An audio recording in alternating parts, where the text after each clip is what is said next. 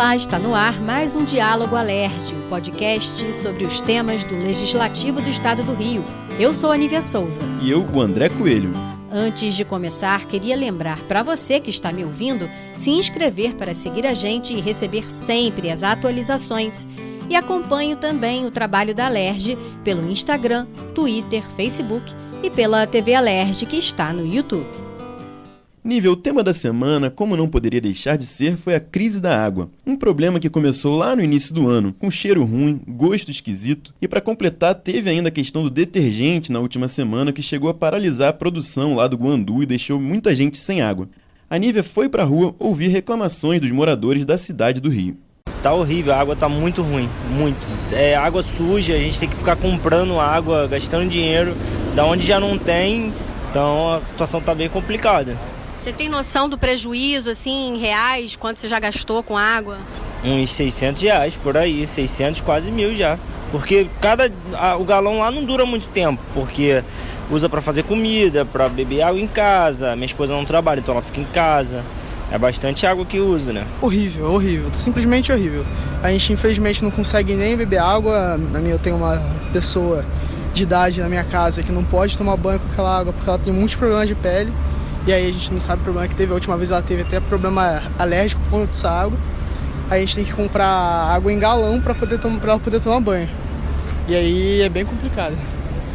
É, eu moro na Tijuca e a água da minha casa tá muito ruim, assim, gosto de cloro, gosto de terra. E eu tenho um filho de 4 anos e eu tô insegura de dar água para ele, né, do filtro. Então, a gente já tá comprando água mineral há bastante tempo.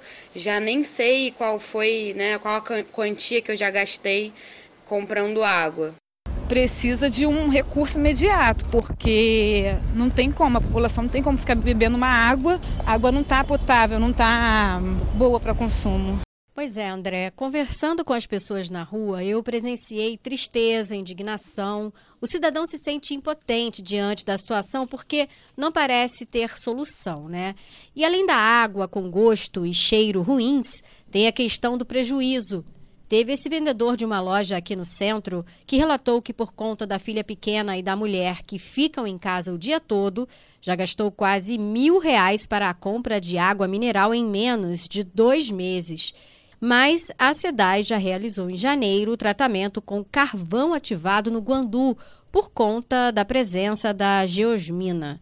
A cor escura pode ter melhorado, mas o cheiro e o gosto de terra continuam em muitas residências. Pois é, lá em casa não melhorou muito não, a gente ainda está comprando água mineral. E depois do carvão ativado, a empresa também começou a usar aquela argila ionicamente modificada lá na lagoa, próxima da captação. E para completar, a companhia teve essa questão do detergente que chegou na água bruta lá na estação de tratamento de Guandu, em Nova Iguaçu. O fornecimento chegou a ser interrompido, prejudicou, ficou dois dias sem, sem fornecimento de água e, pelo que a gente está vendo, ainda está um pouquinho longe de chegar ao ideal para o consumo. A Alerj, como falamos no último podcast, tinha cobrado informações da SEDAI e do governo. Novos requerimentos foram enviados esta semana com mais questionamentos sobre o que está sendo feito. A Alerj enviou também pedido ao Ministério Público e ao Tribunal de Contas do Estado, pedindo inspeção na empresa e na estação de tratamento. A casa vai votar também, Nívia, nessa semana, em regime de urgência, um projeto do deputado Jorge Felipe Neto, que obriga a SEDAI a divulgar na internet a cada 15 dias os resultados da análise da água que é feita pela empresa. É uma medida de transparência importante para todo mundo poder acompanhar aí a qualidade da água que recebe em casa. E tem mais ainda, se tiver algum problema, alguma denúncia, como está acontecendo no momento, essa divulgação vai ter que ser semanal é uma, uma transparência que acho que vai ajudar todo mundo a controlar melhor a qualidade da água.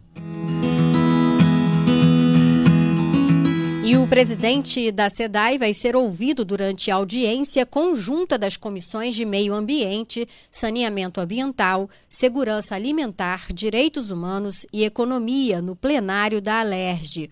Ou seja, Hélio Cabral vai prestar esclarecimentos para os deputados de mais de cinco comissões da Casa. Acompanhe pela TV Alerge e Twitter. É, além dessas ações que a Alerj já está tomando, também tivemos aqui propostas de criação de uma CPI da SEDAI.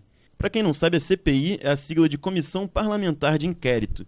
É um grupo criado com o objetivo de investigar algum problema encontrado no estado do Rio de Janeiro. Então são feitas audiências públicas, autoridades são ouvidas, podem ser feitas vistorias. Ao final, um relatório é produzido. Nele podem ser sugeridas mudanças, projetos de lei e recomendações ao Ministério Público, Tribunal de Contas e até pedir o indiciamento de responsáveis por algum problema. O relatório final é votado no plenário. A gente lembra, né, Nívia, de algumas CPIs marcantes que tivemos aqui na Alerj. Acho que a principal foi a CPI das milícias, lá atrás, em 2008, que teve muitos pedidos de indiciamento, tiveram muitos, muitas prisões feitas pela polícia com base no trabalho da CPI. Foi uma CPI histórica aqui na Alerj. E na legislatura passada também tivemos aqui a CPI dos transportes, que resultou numa nova legislação para o controle do bilhete único, que melhorou a gestão do, do recurso público que é investido no bilhete único. E no ano passado ainda tivemos CPIs sobre assuntos importantes como feminicídio, crise fiscal, a CPI da energia elétrica, que gerou uma legislação nova para o setor, que vai ampliar o. vai endurecer um pouco a fiscalização dos, das prestadoras de, de serviços de energia elétrica. São trabalhos importantes que foram desenvolvidos aqui na Alerj já. E é sempre bom lembrar que uma CPI é temporária, né, André? Mas pode ser prorrogada. O prazo inicial é de 90 dias, mas os trabalhos costumam durar muito mais. A prorrogação é votada no plenário. À medida que se investiga, novas informações e fatos vão sendo encontrados. É comum o trabalho se estender e surgirem novas informações para serem apuradas. Em 2019, as CPIs começaram trabalhos em meados de março e terminaram em novembro e outra parte em dezembro. É, algumas delas continuam, inclusive, seu trabalho agora, durante o ano de 2020, já estão ali finalizando. Mas como que uma CPI é criada, né? Segundo o regimento da LERJ, a CPI ela é criada por um requerimento que tem que ser assinado por um terço dos deputados, ou seja, 24 pelo menos, né? São 70 deputados aqui na LERJ. E ela também pode ser criada por um projeto de resolução, que é votado em plenário. E no caso específico da CPI da SEDAI, o primeiro requerimento sobre esse tema foi protocolado pelo deputado Luiz Paulo, e esse requerimento ele entrou numa fila.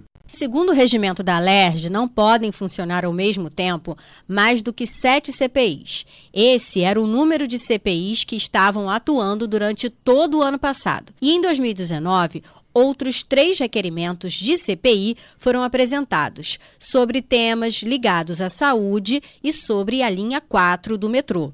Hoje, em 2020, algumas das CPIs do ano passado já acabaram, mas outras foram criadas.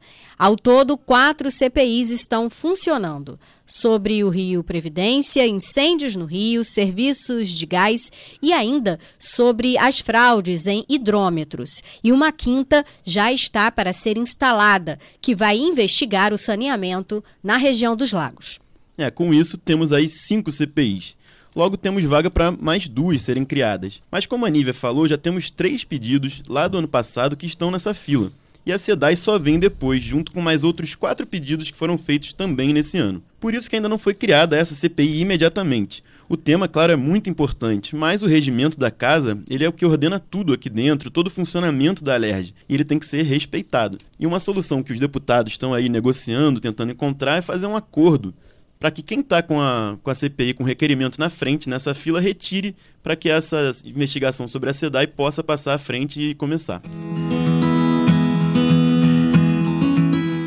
Uma CPI pode ser importante, mas é bom lembrar que é uma investigação que leva tempo. Quase um ano demoraram algumas do ano passado. CPI é um dos instrumentos, há outros como os que já estão sendo usados as comissões permanentes, requerimentos e projetos de lei. Com certeza. E temos também um, um, detalhe nessa questão, que é a CPI da crise hídrica, que foi realizada em 2015 aqui na Alerj, que fez um diagnóstico muito grande de tudo isso aqui no estado do Rio de Janeiro. Ela foi motivada por aquela seca que atingiu principalmente São Paulo, mas também com impacto no Rio. E ela produziu um grande relatório final que tem um capítulo só sobre a bacia do Guandu, que fala da poluição que tinha, tinha aumentado muito e os investimentos que precisavam ser feitos para melhorar a qualidade da água por ali. Tem um projeto de 2009, inclusive, que tem a ver com a melhoria da qualidade da água. E o que foi apurado na CPI lá de 2015 está sendo cobrado muito agora pelos deputados por meio de requerimentos e outros instrumentos. Claro que tem muito a ser apurado ainda. São anos de investimentos que deixaram de ser feitos. Mas o que todo mundo quer hoje e agora é poder beber água de casa do filtro sem nenhuma preocupação, né? Então você que está preocupado com isso, acompanhe o nosso trabalho. Além do podcast semanal, temos as redes sociais twitter.com/alerge no Instagram, arroba Instalerge, o site www.alerge.rj.gov.br e estamos também no Facebook. E claro, na TV Alerge, canal 12 da NET ou pelo YouTube, você acompanha tudo o que acontece em tempo real ou nos jornais transmitidos à noite. E o Diálogo Alerge dessa semana vai ficando por aqui.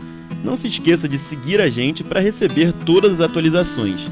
As sugestões podem ser enviadas o e-mail comunicaçãosocial@alerj.rj.gov.br. Lembrando aí que o comunicação é sem cedilha e sem tio. E também nas redes sociais da Alerj é só mandar uma mensagem por lá que a gente está sempre atento. Muito obrigada pela sua audiência. Esperamos você na semana que vem.